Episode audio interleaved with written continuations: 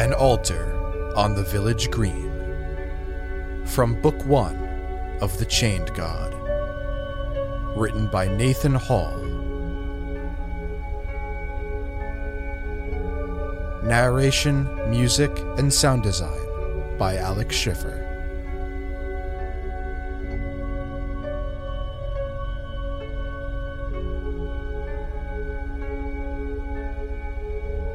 One.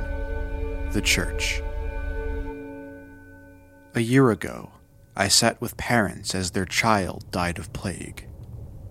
A single unasked question rang through those long hours in an unending refrain. The silence after his last breath had carried a finality that might have been mistaken for relief. The air in the church tonight held the same tortured waiting, the same question. Bleak eyed churchgoers held hushed conversations, filled with wringing hands and shaking heads.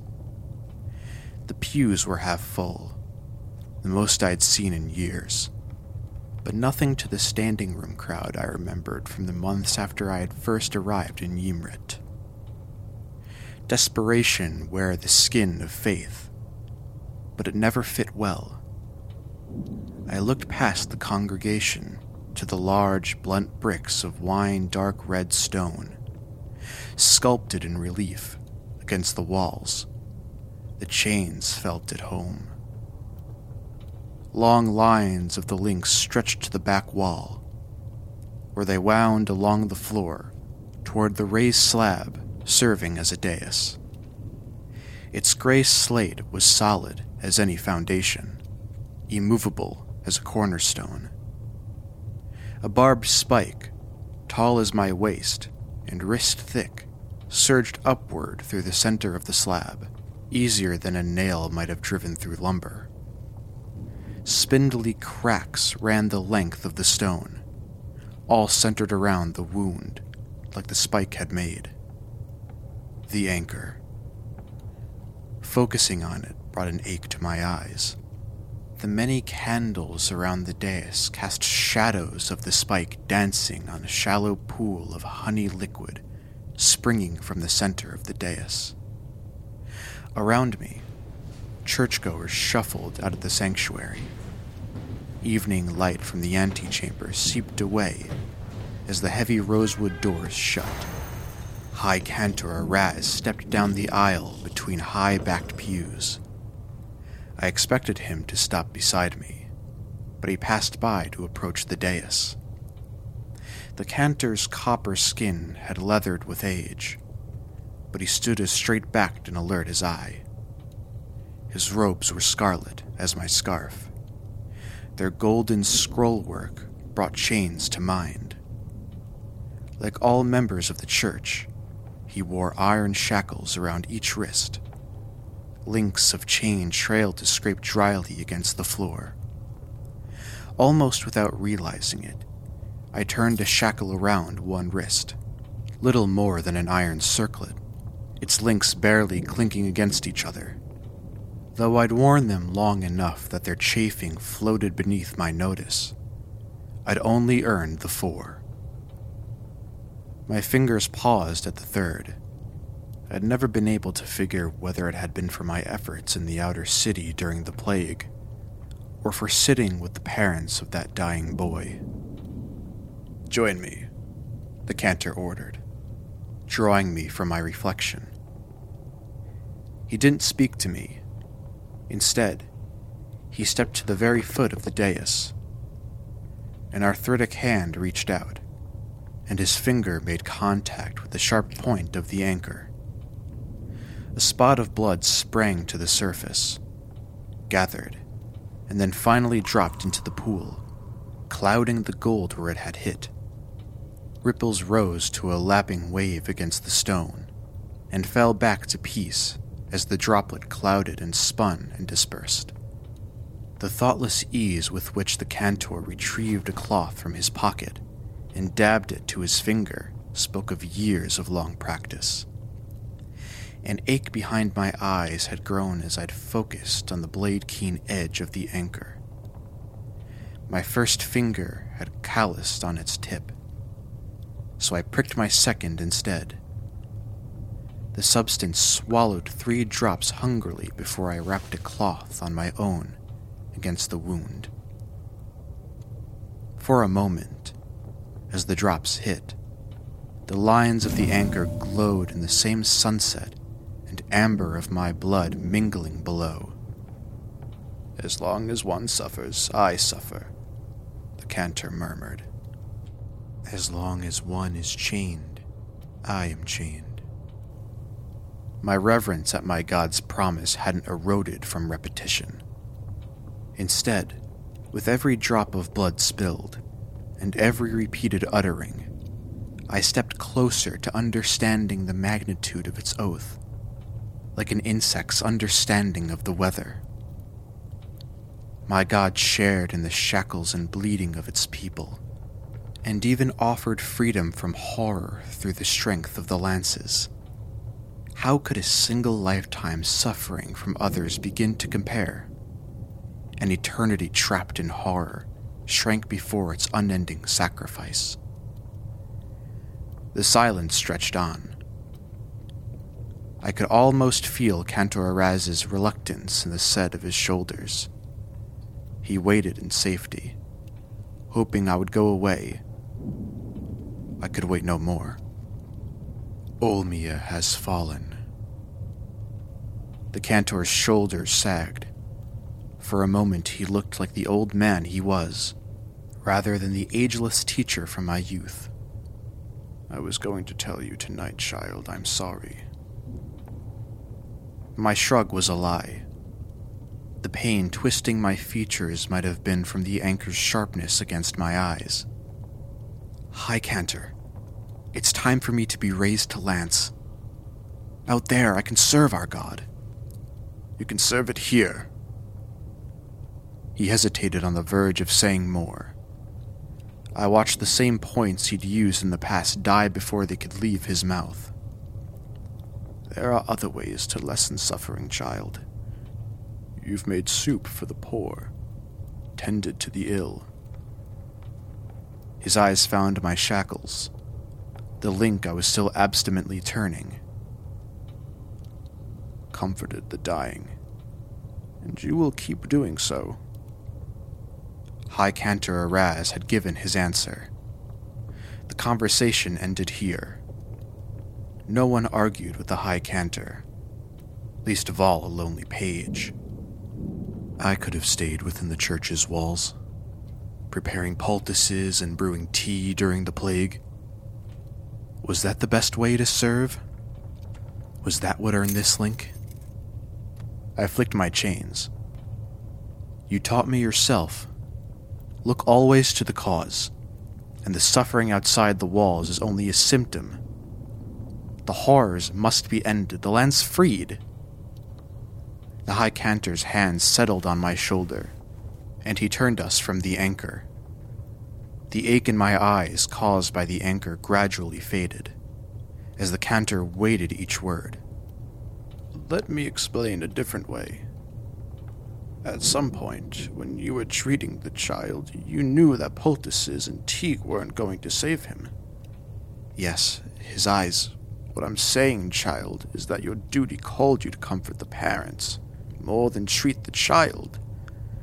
Sometimes it is too late for treatment.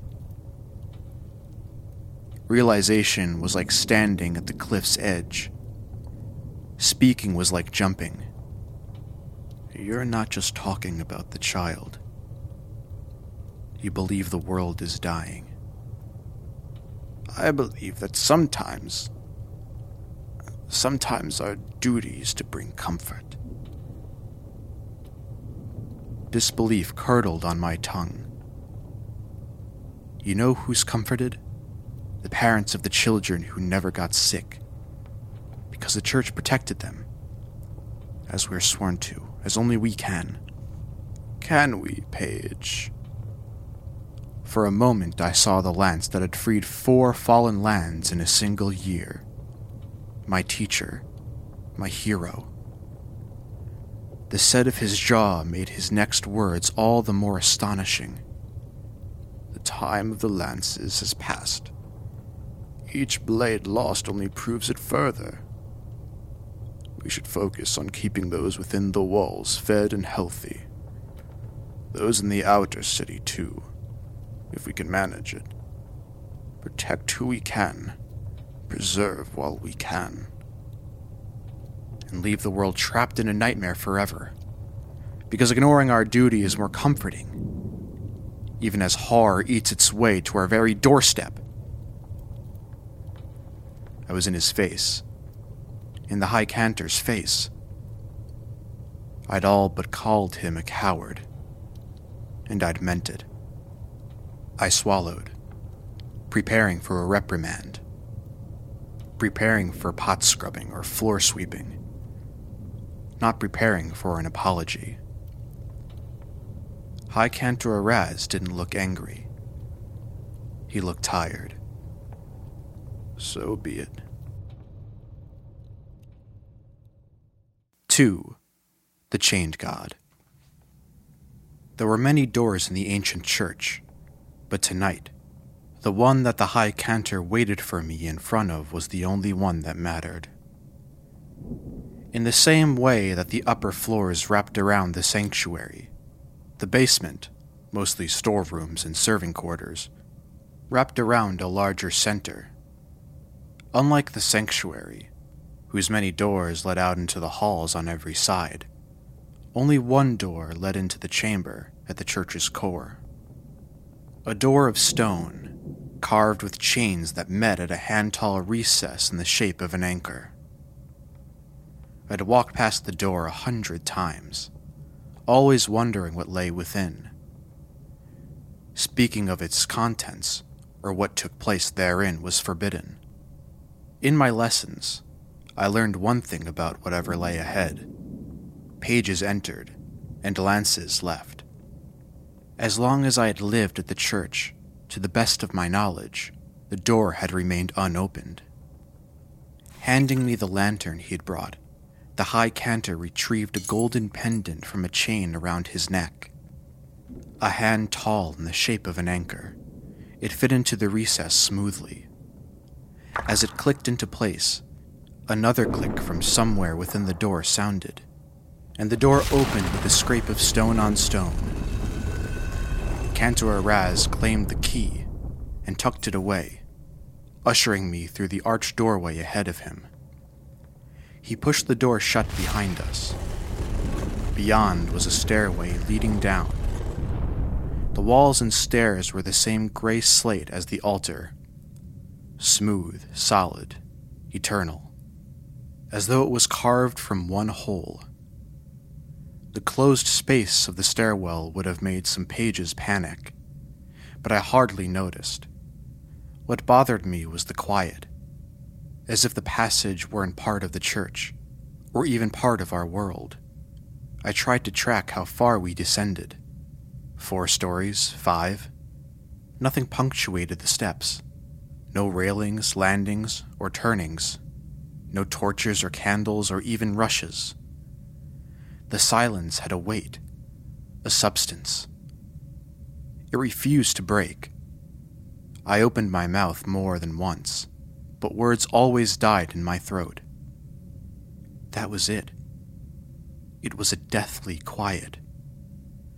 The quiet of a crypt, of a stone sarcophagus. The living could only ever trespass here. I had almost convinced myself that the steps would continue forever when they ended. My first step on even ground was into a chamber not much larger than those the church allowed its pages. On the far side of the chamber, alabaster pillars separated this room from more darkness ahead. They were unlike any I had seen before, wider around the base, and thin at the top almost like giant fangs sprouting from some monstrous jaw. My next step landed atop rugs made from bands of brightly colored wool, braided together in intricate knots. Memory made me smile. The first task a page was given, before being allowed to begin training, was to braid such a rug. Most of the floor was covered in them, arranged and overlaid to dazzle the eye. There must have been a hundred, but what were they doing here? The walls were covered in a breathtaking fresco. Hundreds of creatures crowded every inch. Some looked almost like animals from our world. I thought I saw a bear with a great eagle's wings, and a crocodile standing upright. But most had too many body parts or too few, seemingly plucked at random from other creatures. It hurt my head to imagine how some of them might move, and some of them did not look like living creatures at all. Were these an artist's rendition of horrors? They all shared one thing in common, all of them. Or all with a discernible front, faced outward, as though watching me. I shivered, tearing my eyes away. Benches lined the walls, the same rosewood as the pews above ground. In fact, this room could have been a twin to the antechamber in the main building. Did that make the room beyond the pillars another sanctuary? And if so, why would our church need two? I'd expected the High Cantor to pause here, to try one more time to change my mind. But instead, he passed me by as I looked around the room and stepped out beyond the pillars. I started to follow, but at the bottom of the handful of steps beyond the pillars, something drew me up short. As High Cantor Araz stepped down one side of the room, following a back wall, I tried to identify what stirred the hairs on my neck. The room seemed boundless. The lantern light a tiny, frail thing in danger of being snuffed by the darkness. But it wasn't the room's size that set me on edge. The air trembled against my skin from a distant movement. I caught a sound the next time, too slight, too far away, and yet too immense to make sense of. Another, and another, almost continuous. I didn't want to be alone. Quickening my pace to make up for my hesitation, I caught up with Cantor Araz. Together, we reached a stone brazier, as wide as my outstretched arms, covered in markings. The bottom of the bowl was filled with a vicious liquid lantern oil? And a waist high lever sprouted near the base, metal gleaming in the lantern light, as if new and freshly oiled. I looked over my shoulder at the unknown darkness. It would take a lot more than one brazier to light this chamber. The High Cantor braced himself with both hands on one lever, and strained, his face lined with effort. Just as I was about to ask if he needed help, the lever finally made a sound, like teeth grinding, and gave away. A dry scrape was followed by a spark at the very bottom of the bowl, and the oil burst into flame. A heartbeat later, fire burst in a dozen other places, casting the chamber into brightness. How? I managed, throwing a hand over my eyes. Squinting, I looked at Cantor Araz, but he didn't answer. Instead, through slitted eyes, he looked toward the center of the room. My eyes followed, and all my questions about the brazier fell away.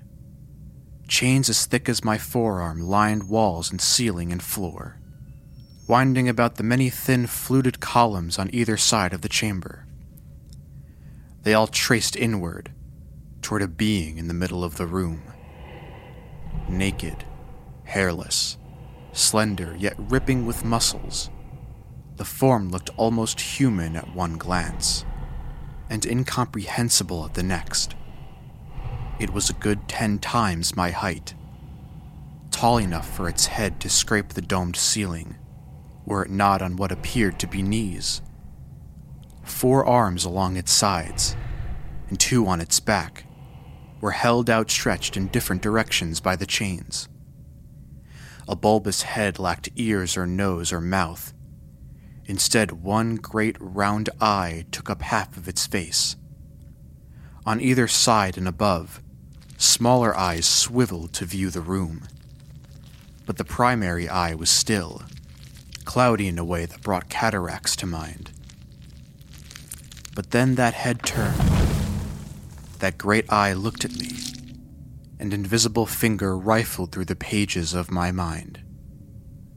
Everything I had been or done, said or thought, lifted like ink onto its fingertips. Tendril like antennae atop its head twitched. Wounds lined its body, thin angular shapes.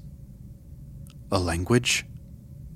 And anchors spiked through its skin along each shackle, holding them into place. Liquid seeped from each of its countless wounds, gold and orange, catching the light so it seemed to glow. The pool around its legs rippled in the patterns that did not always match the rhythm of the dripping or its occasional incidental movements. Ichor, golden lifeblood of the chained god. Terrifying, is it not? Heat bloomed on my face as I turned to the cantor. For a moment, I'd forgotten he existed. He wasn't looking at me, though. When I first saw it, I feared I'd wet myself. What a start to my journey that would have been. I nodded, trying and failing to summon a smile. As I'd gaze into its eye, something had skittered into the recesses of my mind. Not thought, not memory, not reason. Something chittering in the dark. Looking at it made my head hurt like a muscle overextended. But I found my eyes drawn to it every time I pulled them away. And every time it looked into me, I grew more certain. Something sat behind the cloud of that eye intelligence, awareness, intention, immense enough to swallow the lights of the sky. I forced myself to examine the room further the chamber shared most of its dimensions with the sanctuary above, but must have stretched half again as tall.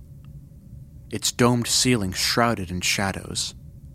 Along both sides of the chamber, a little under halfway up the walls, a handful of braziers blazed. How had they been lit? To my eyes, nothing connected the one beside us to those on the walls. I had heard nothing to indicate a mechanism or fire moving beneath the floor or in the walls. And even if there had been, it would not have moved so quickly. My mind took refuge in the mystery. Mundane as it was in comparison to the being before me, it softened the sudden sensation of falling that engulfed me. The walls were all the same stone as the tunnel had been carved floor to ceiling along the expanse with the same sorts of runes that had been cut into the being. The floor ceased to be slate as it drew nearer to the giant figure. A circle of ground half the width of the room, in a shallow bowl around the being like shores of a lake, was wine dark redstone. Runes made an inward spiral toward the being, growing even smaller and more intricate where it dipped beneath the surface of the ichor, they ceased to be discernible shapes and almost seemed a single texture. Ah, I Cantor, I said. The words refused to form. I found myself stammering. Our God has been below our feet? My entire life? I didn't quite say aloud that he'd lied all these years by not telling me, but Cantor Araz nodded as though he'd heard. He walked before me, closer to our god, drawing my attention to the six redstone daises standing like crenellations between us and it. Child, those such as you and I, people of true faith, seeing our God is a revelation. Are you not awed by the vastness in its gaze? I had no words. Again, Cantor Araz nodded as though I had spoken my thoughts. as though my thoughts were more than a roiling, senseless mass.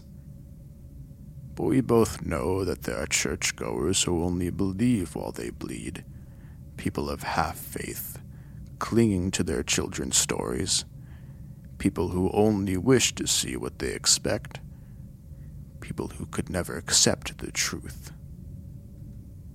The truth? I watched the ichor ripple, dance as if it stirred by winds on distant shores.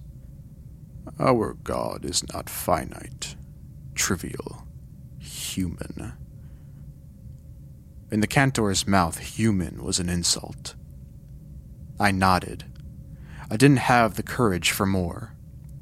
The cantor gestured to the daises, topped by waist tall stands. Five of the platforms stood empty. Without waiting for my assent, Cantor Araz approached the second last dais. A sword stood from the fixture along the side of the dais, gold capped and ringed in silver.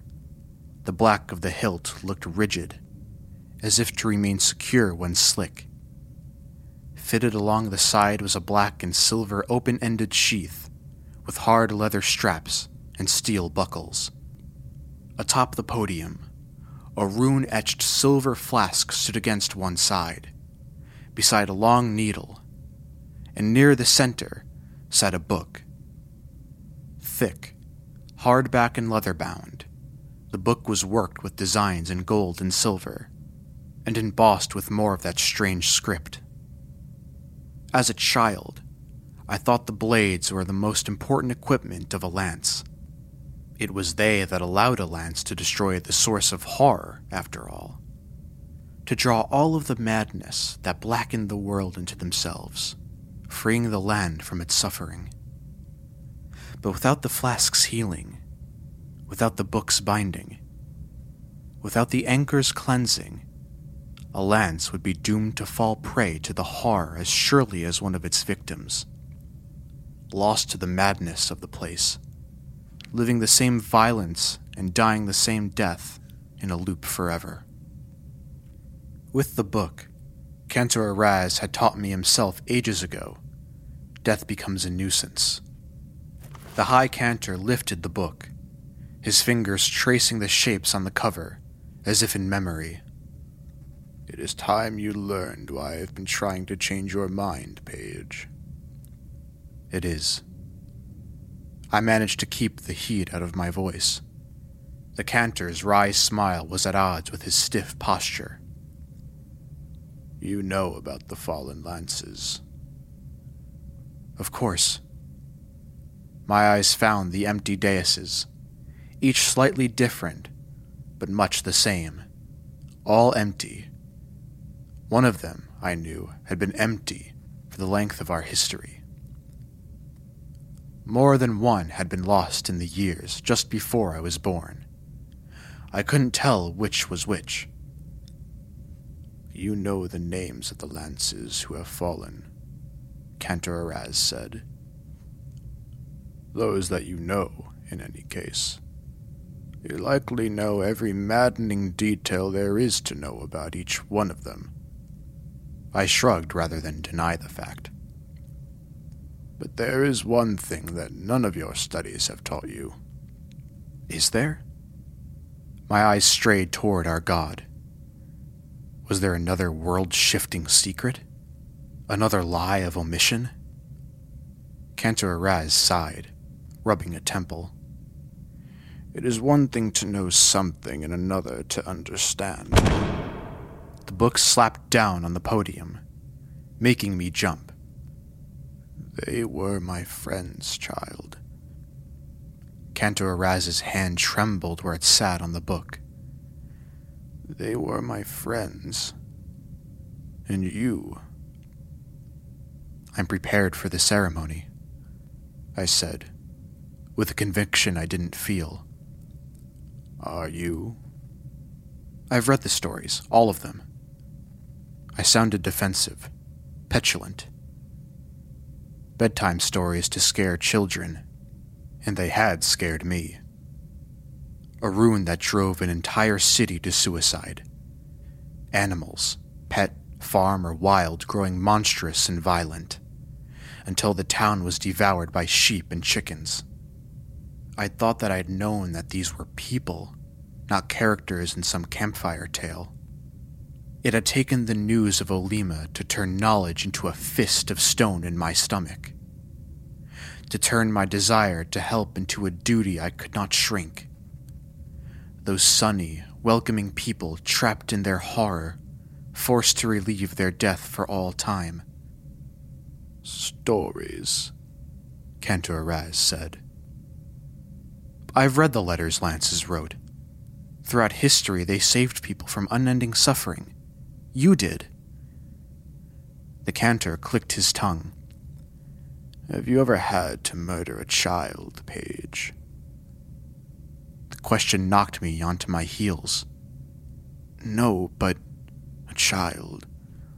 Sniffling from the cold, begging for help her hair matted with dirt and blood, a smear of it along her cheek, where perhaps a parent had a single moment of clarity to say goodbye and sent her running. The cantor's eyes were dark with memory. Murdered her. Because what the little girl turns into has already torn out your throat before. High, Cantor. Have you killed her ten times? A hundred times? Times enough that murdering her becomes just one more task you must accomplish to make progress? Those eyes, still bleak but now sharp, landed on me. No. No. I suppose you haven't, child. You won't be forced to do the impossible while you are down in the fallen lands. Not once. Instead, you'll be forced to do it again, and again, and again, as many times as you die. Each horrifying choice you make, you make a hundred times. It must be such a relief to the struggling Lance to give in to the madness of a place Failure is a comfort when success means torment. I. I understand. You know. But will you come to understand if you are set on this path? I imagine killing that child. Imagine giving a piece of my heart to the darkness I'd need to do that murder.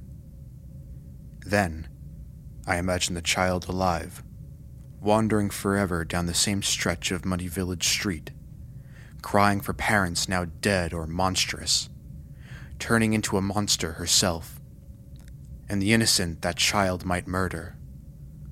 All of it, again and again, without rest. My voice was steady. As you said, High Cantor, I won't be dissuaded. The cantor's eyes softened.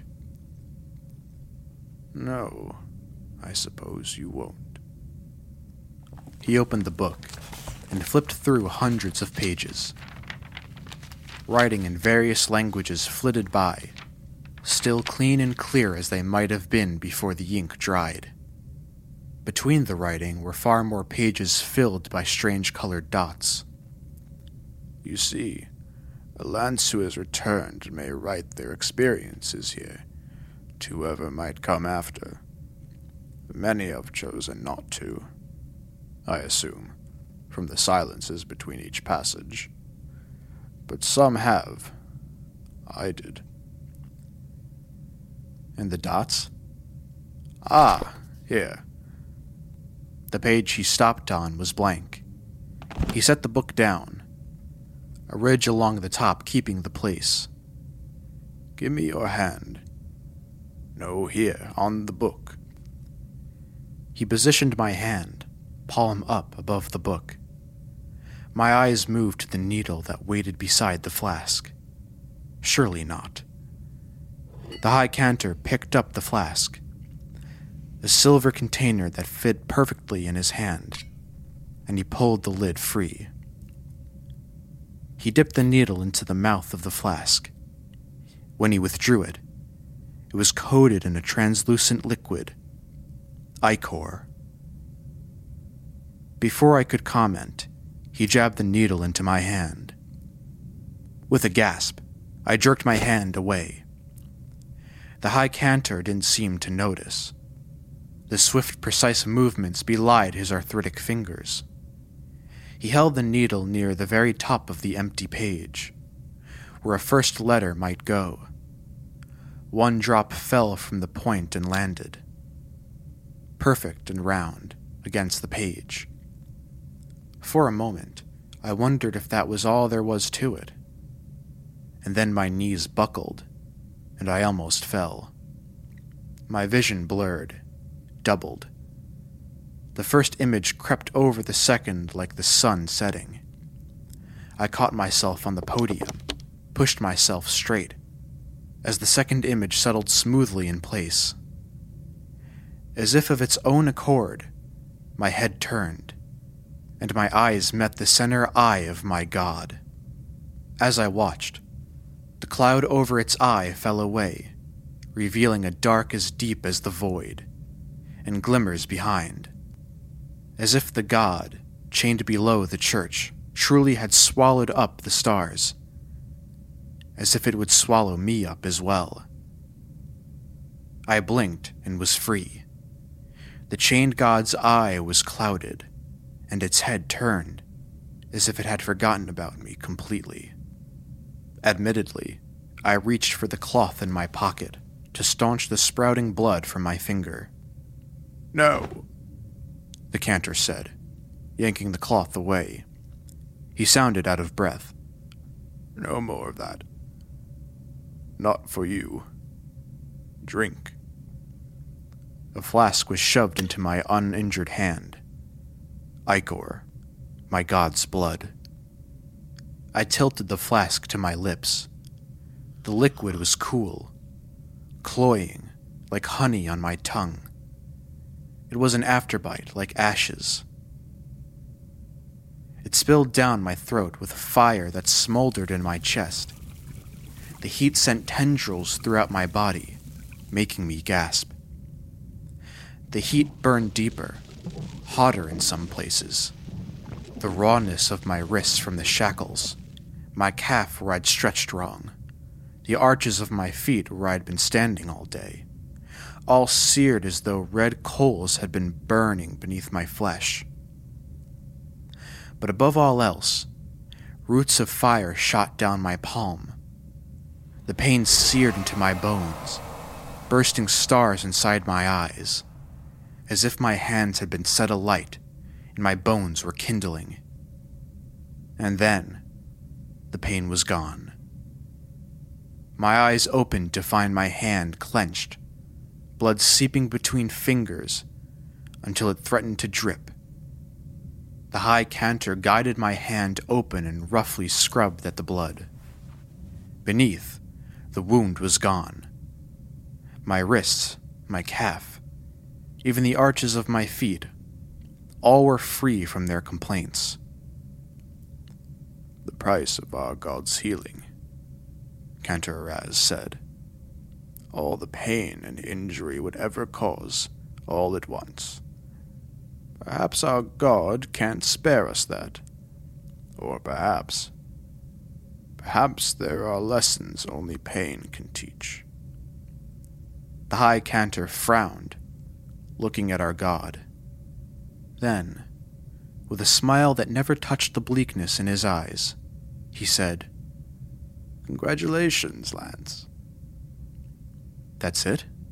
I asked. As he tucked the cloth away, patted my back. On the page, a single dot glowed a solid sunset orange. I always imagined ceremony and fanfare, a feast in my honor, and flowers thrown at my feet.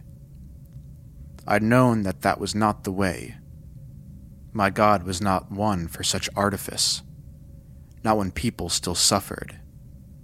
And yet, I should have felt different. I've presided over too many deaths to celebrate. He almost sounded ashamed as he said. I'm glad I'll not see you more.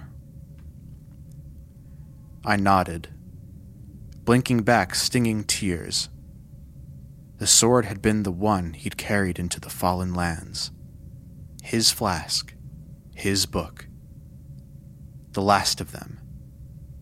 If I returned, and some day someone else took up the lance, I would be the one to show them our God, to perform this binding. And if I didn't return, well, the High Cantor wouldn't be doing this again, in any case. Cantor Araz hesitated on the edge of speaking. In times like these, we search for what hope we can afford. Sometimes our hopes are small, bitter things, clutched in our hands, even as they make us bleed. The confusion must have been clear on my face. He eyed my hand, still stained with blood from the ceremony. I'd hoped that you'd follow after me one day. That as the next High Cantor, you could bring comfort to our people. He turned from the altar, his chains ringing hollow against the stone. I am following after you, I said. I opened my mouth, but the words didn't come. I hoped you would be proud. He paused but didn't face me. I watched his shoulders straighten, as though drawing over those human bones the costume of the leader Ymrit. Come. You have questions. I may have answers while there's still time. I hope you'll wait until the morning at least, before you set out. Turning for one last look at my god, I wondered if there were any answers that would make my journey easier. My God doesn't look back. Its eye blind and all seeing, vast enough to swallow the cosmos.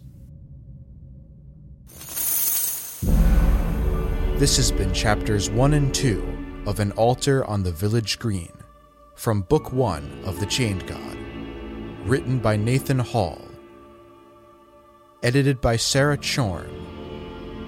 Original print cover by Luke Tarzian.